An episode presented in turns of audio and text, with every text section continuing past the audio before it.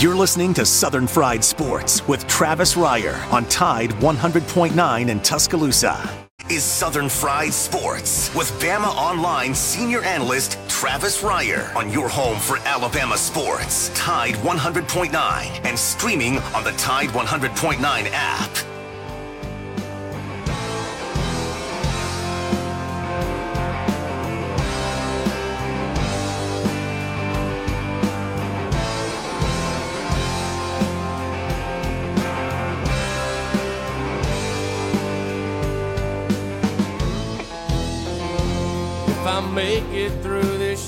Think I'm gonna put this bottle down.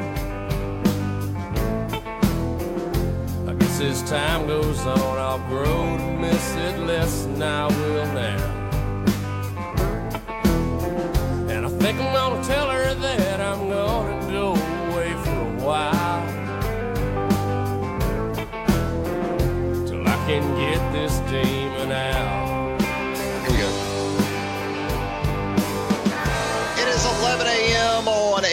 Thursday morning. It is time once again for Southern Fried Sports on your home for University of Alabama Athletics, Tide 100.9 FM. Travis Reier, senior analyst for BamaOnline.com, with you each and every weekday morning from 11 a.m. until noon. The show, as always, brought to you by Peterbrooke Chocolatier out there at 1530 McFarland Boulevard North in the Indian Hill section of Tuscaloosa. We're inside one month until the Easter holiday. And as I've told you kids before, if it's not from Peterbrooke, it's not from Peter Cottontail. So be sure to get by your official outlet for Easter 2021.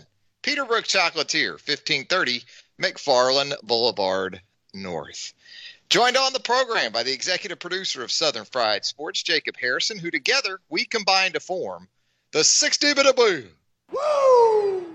Of Sports Talk Radio. And Jacob, it is a Where Were You edition of Southern Fried Sports because it is the one year anniversary. One year ago today in Nashville, Tennessee, the Southeastern Conference men's basketball tournament was a wrap. And life as we know it changed suddenly. I know where I was at the night before the the big day or the bad day from a year ago. What about you, Jacob? You have a recollection of, of where you were when the proverbial crap hit the fan? Yeah, uh, me and Bama Central writer Joey Blackwell were in our capstone class at the University of Alabama. Uh, and you know that's when when the news dropped that that that was canceled, and that's basically when we realized that uh, sports as we knew it was was going to be pretty destroyed for a while, and that was real exciting considering we were getting set to graduate in, into sports media. Man, I felt bad for all you folks in that class at 2020 range. Uh, the college grads like yourself coming up. Uh, we had one of those in our family. Uh, I guess our oldest daughter, it was really a year ago today found out that her college basketball career was over at the University of Hawaii. They were out in Los Angeles, as we talked about before, at the Big West tournament, getting ready for a semifinal matchup in that event. They have an assistant coach come in and say, Well, that's it. It's over. Season's over. And for people like Savannah, that was a college career gone. And so, yeah, a lot of different recollections of that span there, especially over those final 24 hours. I know it would have been last night that uh, the chocolate lady and myself, along with some really good friends, we were able to get out. Now it feels almost like the last supper we had or something. We are able to get out in downtown Tuscaloosa. We went to, I believe, De Palma's for a great meal. Nightcap across the street over at Session. Uh, it was really fun. And then, man, the next day, the next thing, next day, everything changed. But here we are here we are back in action at the SEC tournament, back in Nashville, Tennessee, and cranking up right now up there is Kentucky, the eight seed, taking on Mississippi State, the nine seed. Of course, Alabama awaits the winner tomorrow, an 11 a.m. tip off up there at Bridgestone Arena. This game is airing on the SEC network. The action today on the SEC network. Now, Alabama's 11 a.m. game tomorrow uh, it's going to be on the Varsity Channel. They're going to be on ESPN. Alabama versus the winner of this Mississippi State Kentucky game. Very early on, we just got the basketball in the air up there.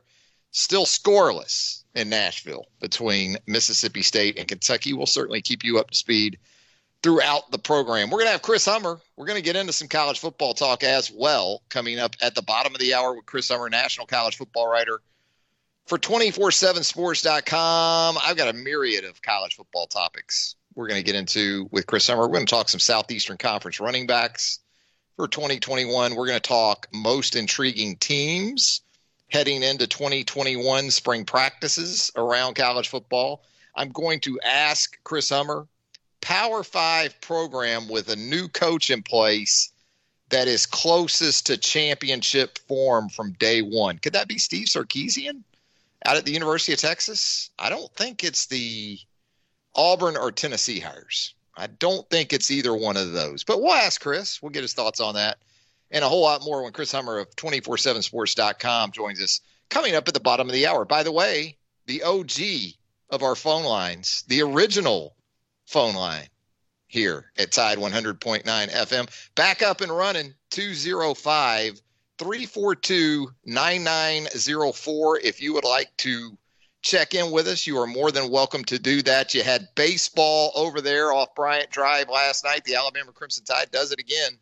Takes care of Jacksonville State, wraps up that home and home with the Gamecocks with another win over JSU. And now it's Stetson coming in here for three games starting tomorrow.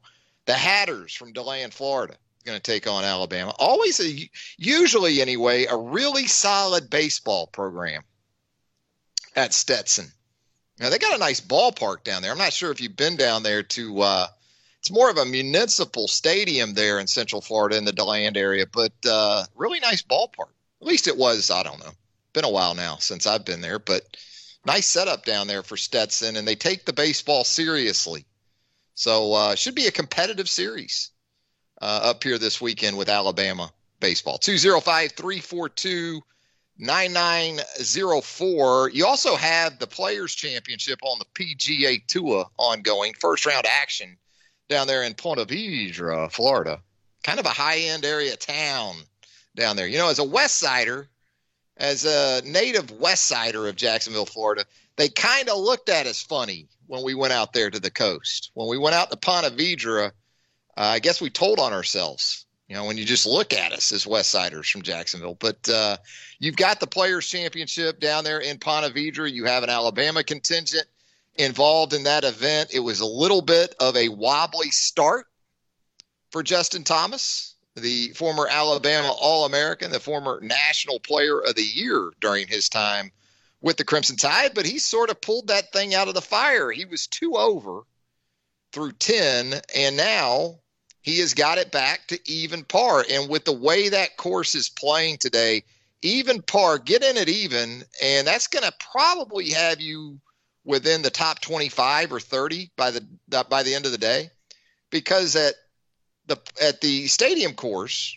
if the wind's blowing at seven o'clock in the morning, right there on the Atlantic coast, it's probably going to be blowing come about three and that course was already playing fast and firm this morning. JT and the early wave, they didn't catch much of a break. Usually you go out early at the stadium course uh, and there in, in Ponte Vedra, and you're going to catch softer conditions. The wind's going to be down. You're going to have a chance in that first round to sort of be a rabbit, kind of get out of the box and you know get yourself in good position for the uh, for the weekend for going out in that late wave on Friday. But Justin, right now at even par, he had a double bogey on the famed or infamous, I guess you could say, for Justin today. Par three island green, the 17th hole. So Justin Thomas and I have something in common when it comes to golf. I know that's crazy, right? As a ceremonial golfer, as we've talked about on the program, I too have double bogey the 17th hole at the stadium course. That's right. I got that going for me, which is nice. Yeah. Yeah. I too, like Justin, hit the hit the first tee shot in the water on 17. Managed to hit the green with the second and uh, two putt double from there.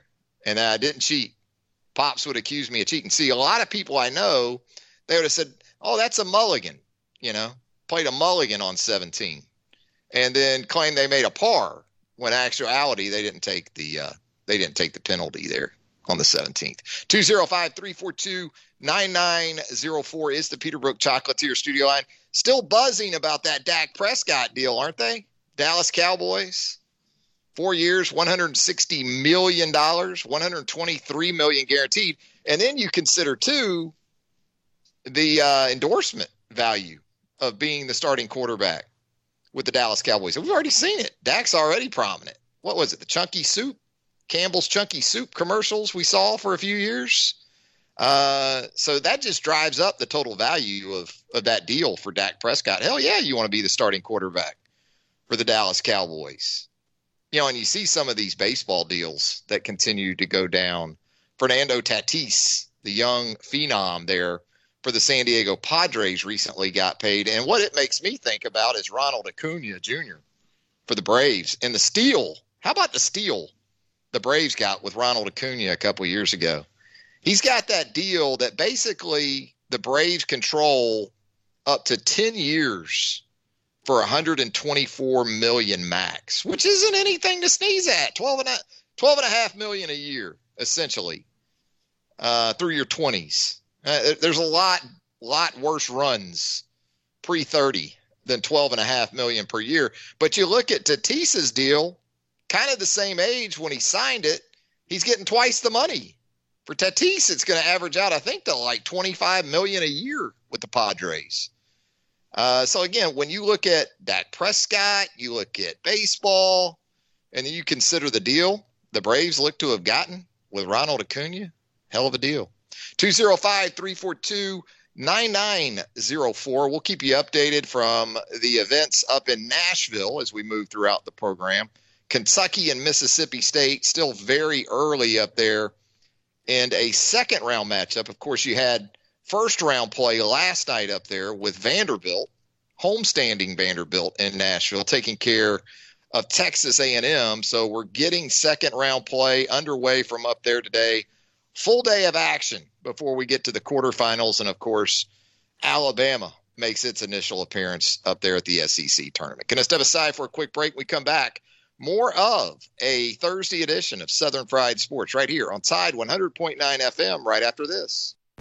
From the University of Alabama, this is Crimson Tide Today. It's a daily update on Bama sports and it's brought to you by Sun South John Deere, the preferred tractor equipment for Alabama athletics. Visit sunsouth.com or any of their 21 locations across the Southeast. Hello again, everybody. I'm Roger Hoover. Alabama sophomore Luisa Blanco was named the Southeastern Conference Gymnast of the Week for the second time in three weeks, following a big night against number one Florida last Friday. Blanco, a sophomore from Dallas, Texas, scored a 39 700 to win the all around against the Gators. She also won the vault, uneven bars, and balance beam on the night, tying her career best marks on the vault and uneven bars. This award marks the Crimson Tide's fifth SEC Weekly Award this season, with Makarri Doggette twice earning Specialist of the Week and Shania Adams earning Freshman of the Week, in addition to Blanco's pair of honors.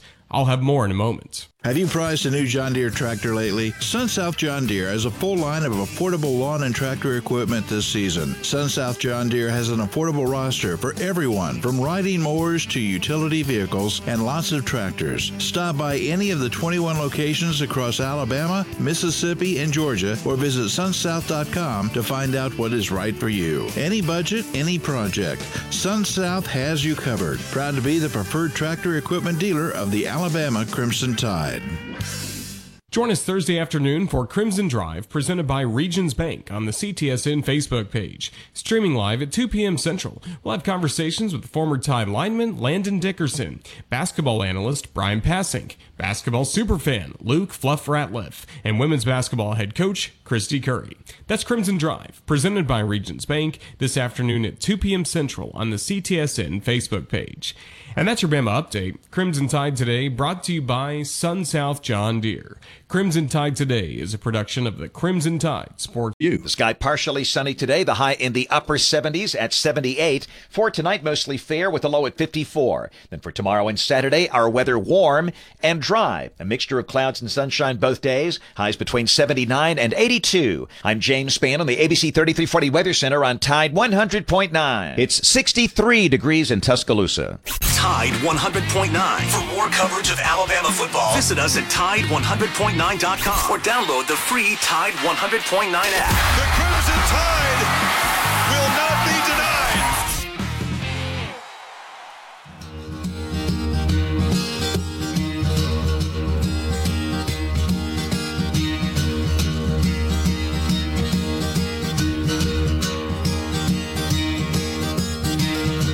One morning I woke up and I knew A new day, a new way, and new eyes to. Back with more of a Thursday edition of Southern Fried Sports right here on Tide 100.9 FM. The show is always brought to you by Peterbrooke Chocolatier. You know who likes those fast and firm and coastal windy type conditions down at the Players Championship, the opening round this morning down there on the PGA Tour? The Euros. The Euros don't mind it fast and firm with a little wind, do they? No coincidence then to see four of the top five players on the leaderboard early from Europe. Matthew Fitzpatrick, the young Englishman, five under through 14. That's golfing your ball on that track in these conditions.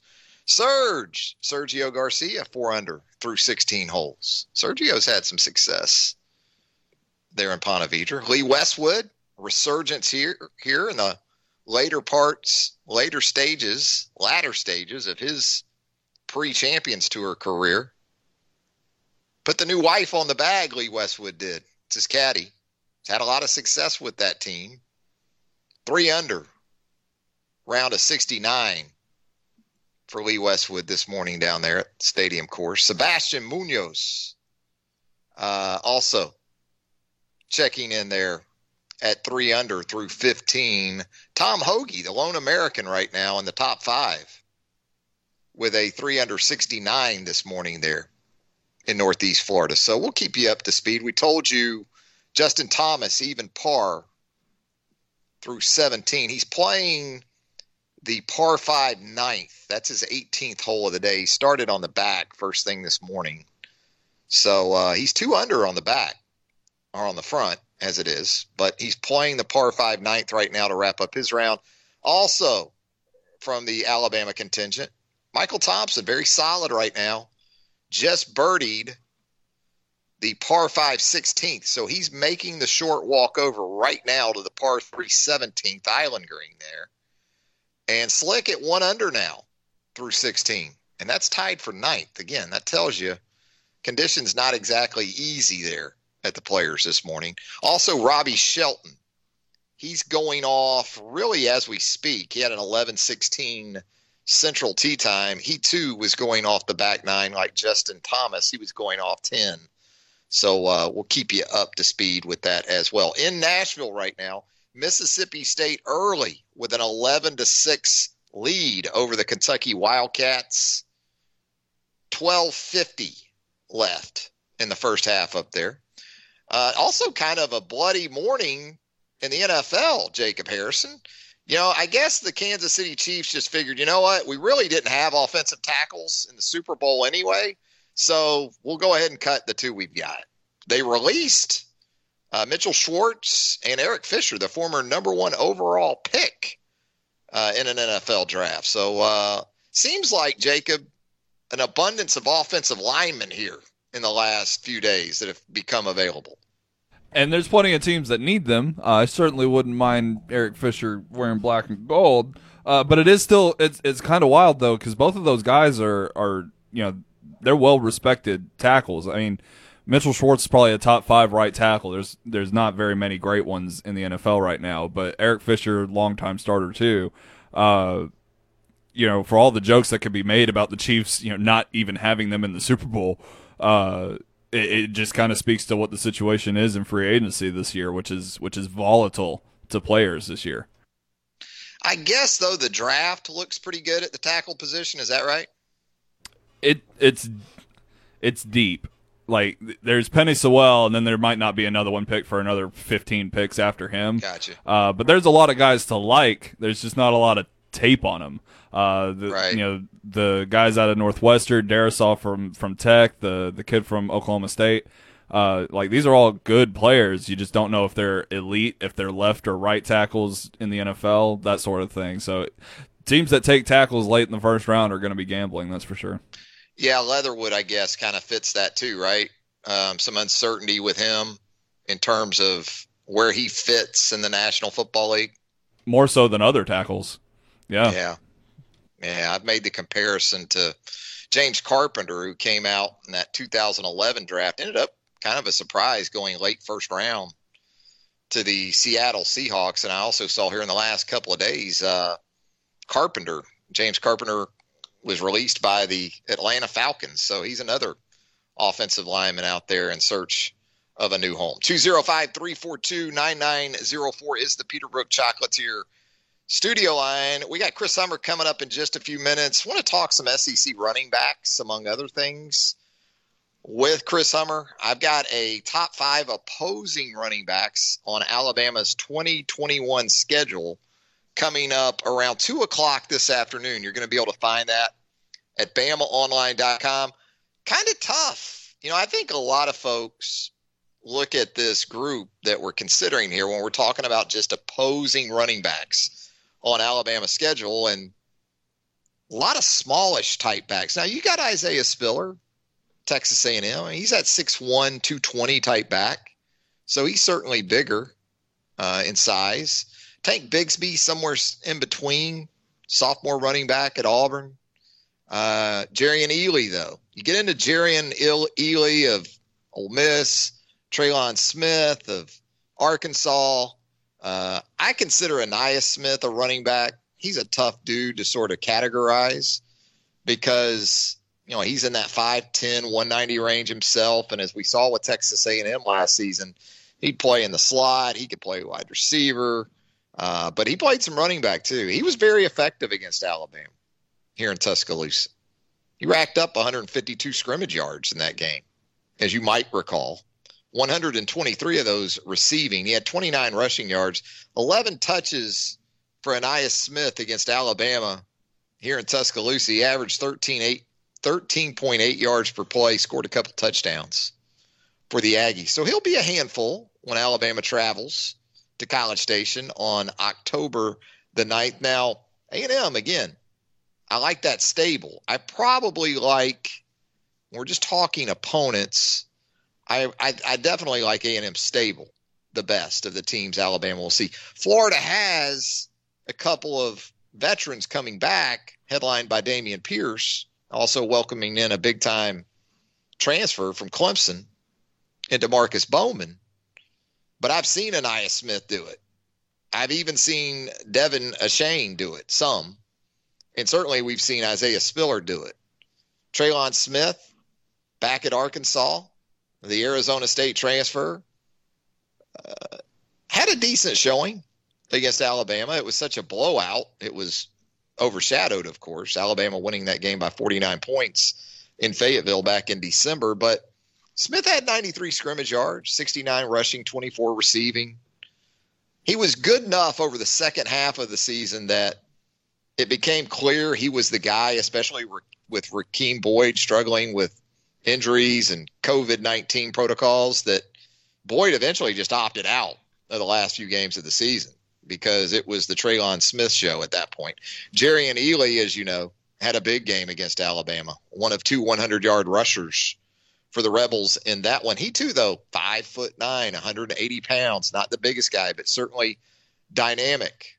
Uh, he had 120 on the ground against Alabama. He had an 18 yard catch in that game as well. And I like Snoop Conner. You talk about stables. I really like Snoop Conner. He's more of the more of the thunder to Ealy's lightning in that backfield. Hard running back in Snoop Conner. And then you get to Bigsby and Spiller. I'm going Spiller at the top of the list really because when you try to differentiate between Bigsby and Spiller, neither have exactly lit, lit it up against Alabama. Now, Bigsby in this most recent Iron Bowl, he was coming off an injury against Tennessee, seemed to be limited, still carried 11 times against Alabama in that game, but for just 39 yards. Spiller in two games in his career against Alabama to this point, um, 52 rushing yards on 21 carries. Hasn't been prolific. Isaiah Spiller's been pretty much really good against everybody else except Alabama. Uh, he wasn't great against Alabama here in Tuscaloosa last October, but the very next week he lit up Florida in College Station. So he's a little bit hard to figure where Alabama is concerned. So I go Isaiah Spiller one, Bigsby two, Ealy three, Trelon Smith of Arkansas four, and I've got Ainias Smith as a running back. And I know you're going to say, well, where are the LSU running backs? I haven't seen it yet. I mean, I know John Emery Jr. two years ago, a five star prospect, headed to Baton Rouge, and he did have the 54 yard touchdown run against Alabama in December. But you look at the yards per carry numbers for some of these LSU backs, and it's just not what you would think. Not very explosive, not very dynamic. Maybe that'll change this year. Maybe that'll change for LSU. And again, I, I like some of the Florida backs too. I like Dameon Pierce, but again, he's just kind of a solid guy. He's not a guy that's gonna. I had two carries for two yards against Alabama in the SEC championship game. I'm gonna step aside for a break. Chris Hummer, national college football writer for 247sports.com. We'll get Chris's thoughts on SEC running backs and a whole lot more when Southern Fried Sports returns on a Thursday, presented by Peterbrooke Chocolatier, right after this. Um. You're listening to Southern Fried Sports with BamaOnline.com senior analyst Travis Reier on your home for Alabama sports. Tide 100.9 and streaming on the Tide 100.9 app.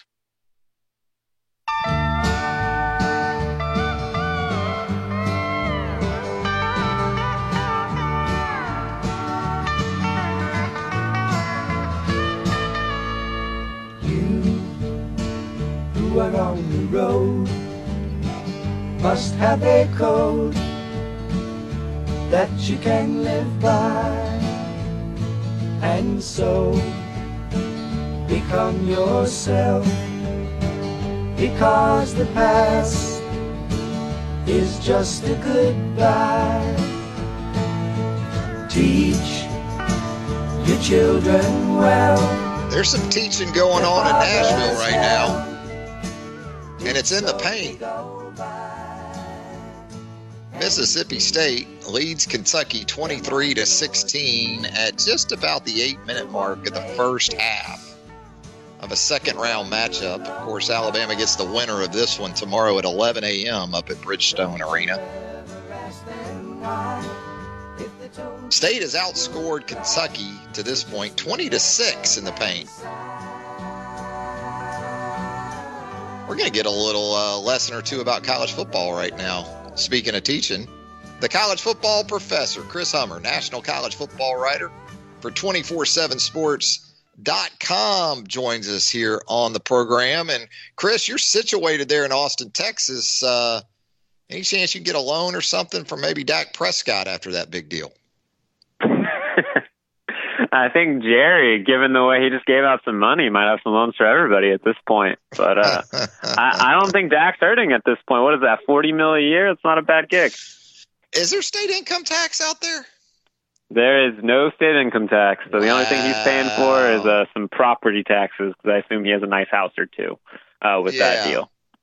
Yeah, no, no, in, no state income tax, and yeah, Texas, and the endorsement, Texas, the Texas endorsement is the place to live if you're a pro athlete for sure. Unless there's a national, you know, weather emergency or something, you know, then it gets obviously a little tough. Maybe some state income tax would help there. Uh, we're talking with Chris Hummer, national college football writer for 247sports.com. And Chris, in the previous segment, was kind of running down, in my opinion, the top opposing running backs on Alabama's schedule. And I know you and Brad Crawford of 247sports.com recently broached the topic of SEC running backs in general. And I thought Brad had an interesting take on Brian Robinson of Alabama. He really likes Brian Robinson going into this season, doesn't he? Yeah, I think he had Brian Robinson as the third best back in the SEC. I wasn't. I'm not really willing to go that far. Um, I think we need to see a little bit more from Brian, who, in my opinion, like was at his best as a freshman. Um, he was really, really good, and he bounced back a little bit last year. Um, I think he played really well behind Najee, but given the way that offensive line is going to reset at Alabama, I know it's supposed to be pretty good. Still some really good pieces there, like Evan Neal. But I think Brian has a lot to prove, and he's got some really talented backs behind him. A guy like Trey Sanders, if he's healthy, Camar Wheaton, kind of the incoming freshman. So I don't, I don't know if Brian, Brian is a guy that I think has to prove it and prove it early to kind of keep that lead back role, given as much depth is behind him. And I, I'm higher on a guy like Tank Bigsby at Auburn, or um, even a Chris Rodriguez at Kentucky than I am about Brian Robinson at this point. I think uh, Brad actually had Brian Robinson ahead of Zeus or uh, Zeus over at Georgia. So uh, Br- Brad is very, very high on Brian Robinson for sure. Yeah, yeah. Um, do you get the sense? I I kind of do that for Alabama, at least going into the season, it'll be more like 2016 to 2018, where you sort of had that rotation of backs. You went from Derrick Henry into sort of Damien Harris, Josh Jacobs, Najee, Bo Scarborough was still banging around, I think, in 16. Uh, and you really did that for three seasons until 2019 when Najee really emerged as kind of the guy the, the last two years. Yeah, it's funny. I actually I remember at the All American Bowl probably two years ago. I talked to Trey Sanders at length about a big reason why he picked Alabama is because he thought he'd be in a rotation like that something that would save his legs long term, kind of maintain that NFL value, uh, while also getting enough touches to kind of prove yourself. And I think Alabama has the backfield and kind of the rotation to make that possible. I didn't make, mention Jase McClellan earlier, but he's a guy from Aledo High School I'm really familiar with outside in Texas, and there's just a lot of talented backs. And yeah, I, I don't know why if you're Alabama without a Najee Harris, who was amazing as a senior, just amazing. I don't think you have that type of workhorse presence on the roster right now. And maybe you do, but he has to prove it. So until then, like I think it makes all the sense in the world to have that sort of deep rotation because coaches talk about this all the time. You really benefit from a rotation like that a lot of the time because one, you can put backs kind of a different skill set and a position to succeed. Trey Sanders, I think, when healthy, is one of the better pass catching running backs in the country. Um, he's a guy who actually had more receiving yards than rushing yards his senior year at IMG Academy. And if you could put him in a position where his legs are fresh and he is doing exactly what he's good at, like it's a really good way to build your backfield. Yeah, when you have sort of that mix of class status, there's a trust level that's involved too, right? And you know, Najee obviously going into his third and then fourth seasons, he had evolved as an all around back to a point where if you're Nick Saban, if you're the offensive staff at Alabama, you're not worried about the situation that you've got him in. In other words, if you got to pick up a blitz, identify and pick up a blitz. Najee got to a point there in his third year where you, you absolutely knew he would and could and would do it. Um, those are some of the things that I think could help Brian Robinson as much as anything is that he's going to be trusted, I would think, more early in the season in those type of situations. That'll get you on the field uh, just about as much as anything. Hey, Chris, um, wanted to ask you if you got a team or two, most intriguing team or two heading into spring practice, understanding places like Florida are already underway. I think Arkansas got going yesterday. Um, who are those couple of teams that you're – especially interested in seeing how they maybe transition from some personnel overhauls or and or coaching changes uh, when we look at this next couple of months.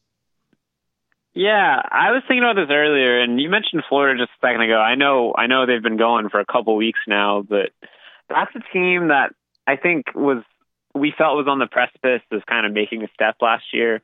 Didn't quite work out with that late loss to LSU, kind of knocked itself out of um, playoff contention. But we saw them push Alabama kind of in the SEC championship game. And Dan Mullen got a lot of NFL buzz, even though he denied it this offseason. I, I think there are some people in the industry that think Dan Mullen wanted to kind of make that leap to kind of get out of some of the headaches that come with being a college coach.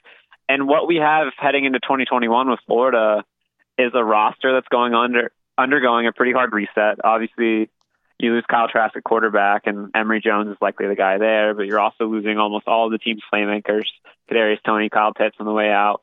That offensive line was just very okay last year. Um, it's going to have to take a step with, I think, the majority of that group back. Todd Grantham got to stick around for another year, but he really struggled last year, and so did that defense and they had a couple coaching changes as well. They've turned over both their kind of coaches in the secondary, and there's just a lot of new on that roster. Um, Florida's still really talented, and then you throw in a couple of new kind of high-profile transfers like Demarkcus Bowman. You throw in the fact that they will not have Arik Gilbert as kind of we expected, and it's just a it's a really fascinating team in my opinion. Um, and then like if we're just talking a second team and we're talking nationally, I don't know how you can look past Michigan. I find myself fascinated with Michigan every time I talk to anybody about them. Jim Harbaugh is kind of like a magnet of attention. And he, more than anybody in the country, reset his entire staff. I think there's only one or two assistants back from last year's group. Um, he's going to have a new quarterback with Joe Milton moving on in the transfer portal. Brought in Alan Bowman from Texas Tech to provide some competition with Cade, McNamara, Cade McNamara and uh, incoming five-star true freshman J.J. McCarthy. And Jim Harbaugh always just like he got a restructured contract this year, but this kind of just seems to be a put up or shut up year for that program. And with all the new they have there, there's a lot of excitement, but there are just so many questions as well that I feel like we're going to know a lot more about them at the end of spring ball. Yeah, all these staff changes you were talking about Florida. I think Brian Johnson moving on to the National Football League. Uh, you know, understanding Mullen's forte is offense and in quarterback development. When you go back to Alex Smith and Tim Tebow and Dak Prescott, but Brian Johnson, a really solid young coach who, it's interestingly enough, Brian Johnson's headed to Philadelphia to presumably work with Jalen Hurts, who the Eagles say at least they're very interested in going all in with at that position. So you know, Mullen has had undeniable success uh, with quarterbacks, right? I mean, I just ran down the list, and you can add Kyle Trask to that. I thought he did a good job with even Felipe Franks before uh, Franks moved on to Arkansas. But you know, when we look at the uh, when we look at the Power Five program with a new coach that is closest to championship form, we've had coaching change, obviously, at various Power Five programs. Which of those teams, in your opinion, is closest to being ready to com- at least compete for a championship in 2021? We're talking national championships, right? Or are we talking conference championships? Yeah, you can even go conference. I mean, I, under, understanding there's there's a change that's been made for a reason, and that reason is likely involved not winning even a, a conference championship. Um, you can go conference, but national will work too. Well, if we're talking conference, I think Andy Avalos at Boston College or Boise State and Josh or and Gus Malzahn at UCF are easy answers. Boise State should win the Mountain West every year. Um, they are just more talented than every team in the Mountain West. And Andy Avalos um, kind of inherits a really good roster situation, especially at quarterback, where they have two excellent options in Jack Sears and Hank Bachmeier. Um, Gus Malzahn, same thing. UCF, um, that roster is pretty loaded as it is. He's recruiting pretty well early and outside of Cincinnati, and I realize how competitive the American is. Like UCF is the best group of five job out there. So Gus Malzahn's in a position right away. But if we're talking nationally, I think the answer has to be C. Sarkisian. Um, Bryan Harsin also inherits a pretty decent roster situation in Auburn, a lot of talent left over, but they still have that hurdle that seems to always get in the way of Alabama. Um, Nick Saban kind of blocks the path for anybody at Auburn, at least in the short term or for the long term. Uh, Nick Saban seems like he could coach forever. Uh, whereas at Texas, while Oklahoma and Iowa State heading into next year are really good, I think Steve Sarkisian brings back a roster that's among the probably five to seven most talented in the country. I know it might not seem that way with the way Tom Herman's tenure ended, but he recruited really, really well. And if one of those two quarterbacks that are kind of vying for that top spot, which are Casey Thompson and Hudson Card, kind of emerge as difference makers, and kind of the word out of Austin is like Hudson Card could be that guy for Texas. Um, he's a, I guess he's going to be a redshirt freshman next year, top 50 recruit coming out of high school, and he just kind of has it. And if he's that guy, given the talent that's around, him and on that roster still, I think Steve Sarkisian's in position to kind of jumpstart that program very quickly and bring them up the rankings. But uh, we always say that about Texas too, so I guess you never know. We'll stick with the Big 12 uh, for a second. Les Miles out as the head coach at Kansas. Uh, Jeff Long, his AD, gets the uh, pink slip as well here in the last 24 hours, and uh, certainly in connection with the hire uh, of Les Miles.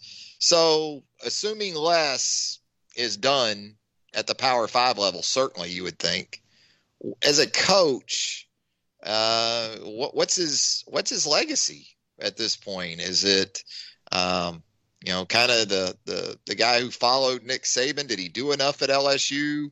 Uh, on the field anyway, with with what he inherited and that situation being what it was. Um, I guess you have to take into account his time at Oklahoma State as well. What's, in your opinion, what, what's the legacy that uh, Les Miles leaves behind? Uh, obviously, this off the force, off the the field situation allegedly uh, diminishes a, a, lot of that. I would think. Yeah, I think it's difficult to separate the two um, for sure. I think on the field, I think Les will always be criticized, and he was often criticized at LSU for not winning enough like given the way that team recruited kind of some of the talent on there, um, his lack of adaptability from an offensive perspective um, will always kind of draw the ire of some people. But I think when you're coming in and following the best college football coach of all time, Nick Saban, like those are not easy shoes to fill. For him to have won a national championship, appeared in another, consistently had that program around 10 wins, I think he at least from an on the field perspective, is going to be considered a coaching legend and deservedly so. Um, I think he's he's not one of the top ten or top twenty five coaches of all time, but when you build the top 100 list, I don't know how you can do it without Les Miles. Um, and you mentioned his time at Oklahoma State. Um, that program was in shambles before he got there, and for essentially 15 to 20 years. And by the time he left, they had gone to three straight bowl games and uh, that program is positioned under Mike Gundy to really take the next step. So from that perspective, I think Les Miles is a great coach. But at least growing up, like I watched Les Miles, and he was like the Mad Hatter. He was the quirky kind of guy who did weird things. He ate grass. Like he was the fun guy to follow in the SEC. He was kind of the antithesis of Nick Saban and kind of his structure and everything he did from that program's perspective. And while he didn't win all the time, he was kind of the guy you could laugh with and laugh at. And I think that legacy is certainly dented by the allegations that have come to light recently. Like, honestly, given everything I read and given everything I've seen, it's hard to kind of consider Les Miles anything but a bit of a creep. And that's always going to impact the way I see him. And it, in a lot of ways, has to impact what he did on the field. Like, it's, it's hard to be a paragon of success when you mistreated workers, when you made people uncomfortable, when you essentially lived in a throne of lies for a long time. And there are other stuff. There's other stuff at the LSU program that raised eyebrows during his tenure as well. That is a real problem. So I don't think you can separate the two, but I also I also don't think you can totally diminish what he did as a head coach for sure. Well, Chris, as always, we appreciate the time here on Southern Fried Sports. Always great work there at 247sports.com. That's where you're going to find Chris Hummer, National College Football writer. Chris, thanks a lot, my man. Yeah, for sure. Anytime. Thanks. There he goes, Chris Hummer, 247sports.com. If you haven't already, give Chris a follow on Twitter at Chris underscore Hummer, H U M M E R. Going to step aside for a break. When we come back, more of a Thursday edition of Southern Fried Sports right here on Tide 100.9 FM right after this. Shoe Station. Sky partially sunny today, the high in the upper 70s at 78. For tonight, mostly fair with a low at 54. Then for tomorrow and Saturday, our weather warm and dry. A mixture of clouds and sunshine both days. Highs between 79 and 82. I'm James Spann on the ABC 3340 Weather Center on Tide 100.9. It's 65 degrees in Tuscaloosa the flagship station for Alabama Crimson Tide football. Alabama touchdown. Only on Tide 100.9 and streaming on the Tide 100.9 app.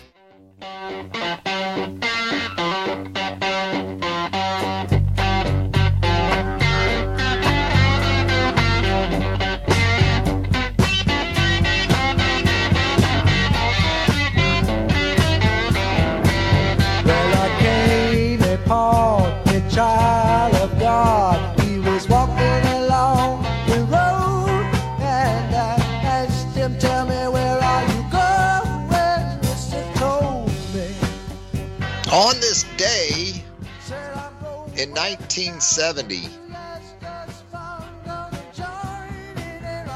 and in addition to me being just a little bit older than one, Crosby, Stills, Nash, and Young dropped Deja Vu.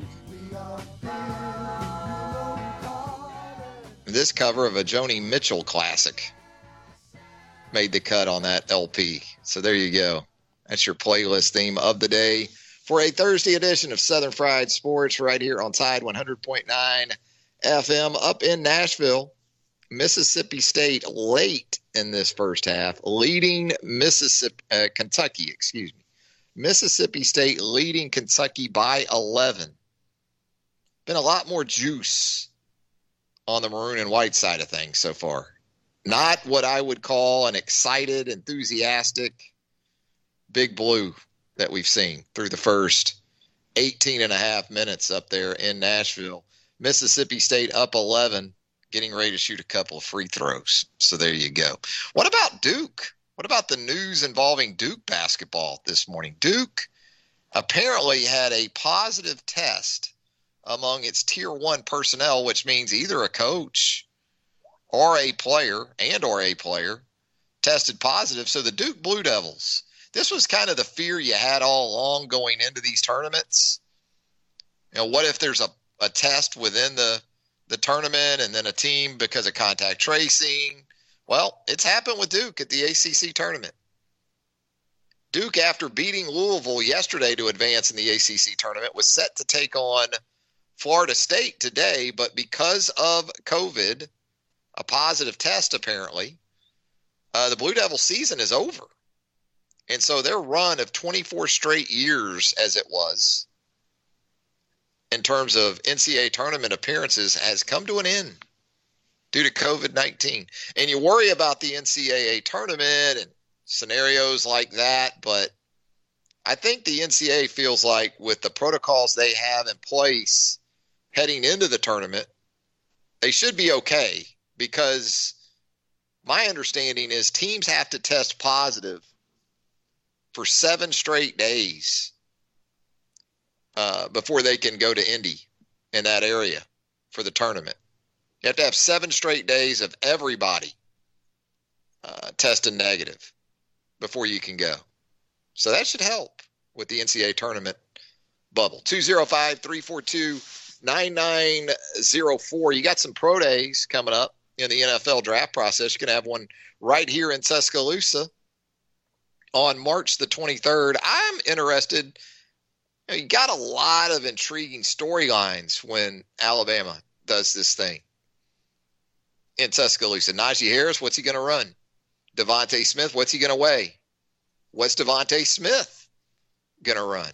Jacob Harrison, if I were to ask you, most intriguing storyline among those, or even another one or two, if you come up with them, for Alabama's Pro Day on March the 23rd, what would you have at the top of the list? Uh, right now, I'm still like, it, it's not a me thing. It's just the, the general conversation. But Travis Etienne running a 4.45 today was yeah. really bad news for Najee. So if, if Najee's got to get that number uh, in the mid four fives, I think, to to kind of keep pace with him uh, comfortably. Didn't you kind of expect Etienne to run sub four five though? I mean, oh, four yeah. four five. Don't get me wrong, that's smoking, but I, I think it actually could have been worse. Like if he ran four three eight on a hometown watch. Um, but yeah, I, I would agree though with your your premise that most of the talk, because we've been hearing about it for two years, is what is this guy going to run in the forty? And so that will be must see TV. I'm going to guess the SEC network somehow might find a way to get into the Hank Crisp indoor facility. To be or fair, ESPN though, or somebody. To Najee, like how often do we see really big guys go out and run ridiculous 40s that you didn't necessarily yeah. see on tape? Like Chase Claypool last year going into the uh, the combine, everybody's like, "This is a tight end." Then he runs a four three eight, and it's like, okay, he's a second round wide receiver. So you never know. Najee could go out there and run a four four himself, and then he's a bona fide first rounder. Anything can happen. You know, you know what I appreciate about Jacob? He always finds a way to bring this all around to his Steelers. You know what I mean? I love that about Jacob. We could be talking about pineapple on pizza like we have before on programs, and somehow we could get pineapple, yay or nay, on pizza back around to Pittsburgh and the Steelers. I love it. I, I appreciate it, actually, Jacob. I think it's awesome. Um, but no, you, I, I agree. Uh, I don't think Najee has to come close to really matching a 445. But what you said, sub 46 somewhere would be good. You know, that would be reassuring, I think, to clubs. And I think they already knew. I mean, when you looked at his explosive plays really through 2019, you know, this isn't a guy that's going to hit home runs in the National Football League. But as I've said before, how many Sundays do you turn on, say, the Red Zone channel or just NFL football in general and see running backs, not Tyreek Hill, not wide receivers, but running backs just ripping off 70 yarders. I mean, how many do you really see of those in the National Football League? So, uh, sub 4 6, I think Najee's fine coming up on March the 23rd. That's going to do it for a Thursday edition of Southern Fried Sports. As always, appreciate Jacob Harrison producing the program. Chris Hummer, 247sports.com, joining us as well. We'll be college basketball heavy tomorrow because simultaneous to the program, you're going to have Alabama taking on the winner of this Mississippi State Kentucky game. Right now, Mississippi State, pretty good shape up there in Nashville. Lunch whistle on this Thursday. Heat Pizza Bar, downtown Tuscaloosa, Government Plaza. It is ladies' night at Heat Pizza Bar. Always a good time at Heat Pizza Bar. The best pie you're going to put in your mouth anywhere, right here in Tuscaloosa. Heat Pizza Bar, downtown Tuscaloosa at Government Plaza. Until 11 a.m. on Friday. Have a great rest of your Thursday, everybody.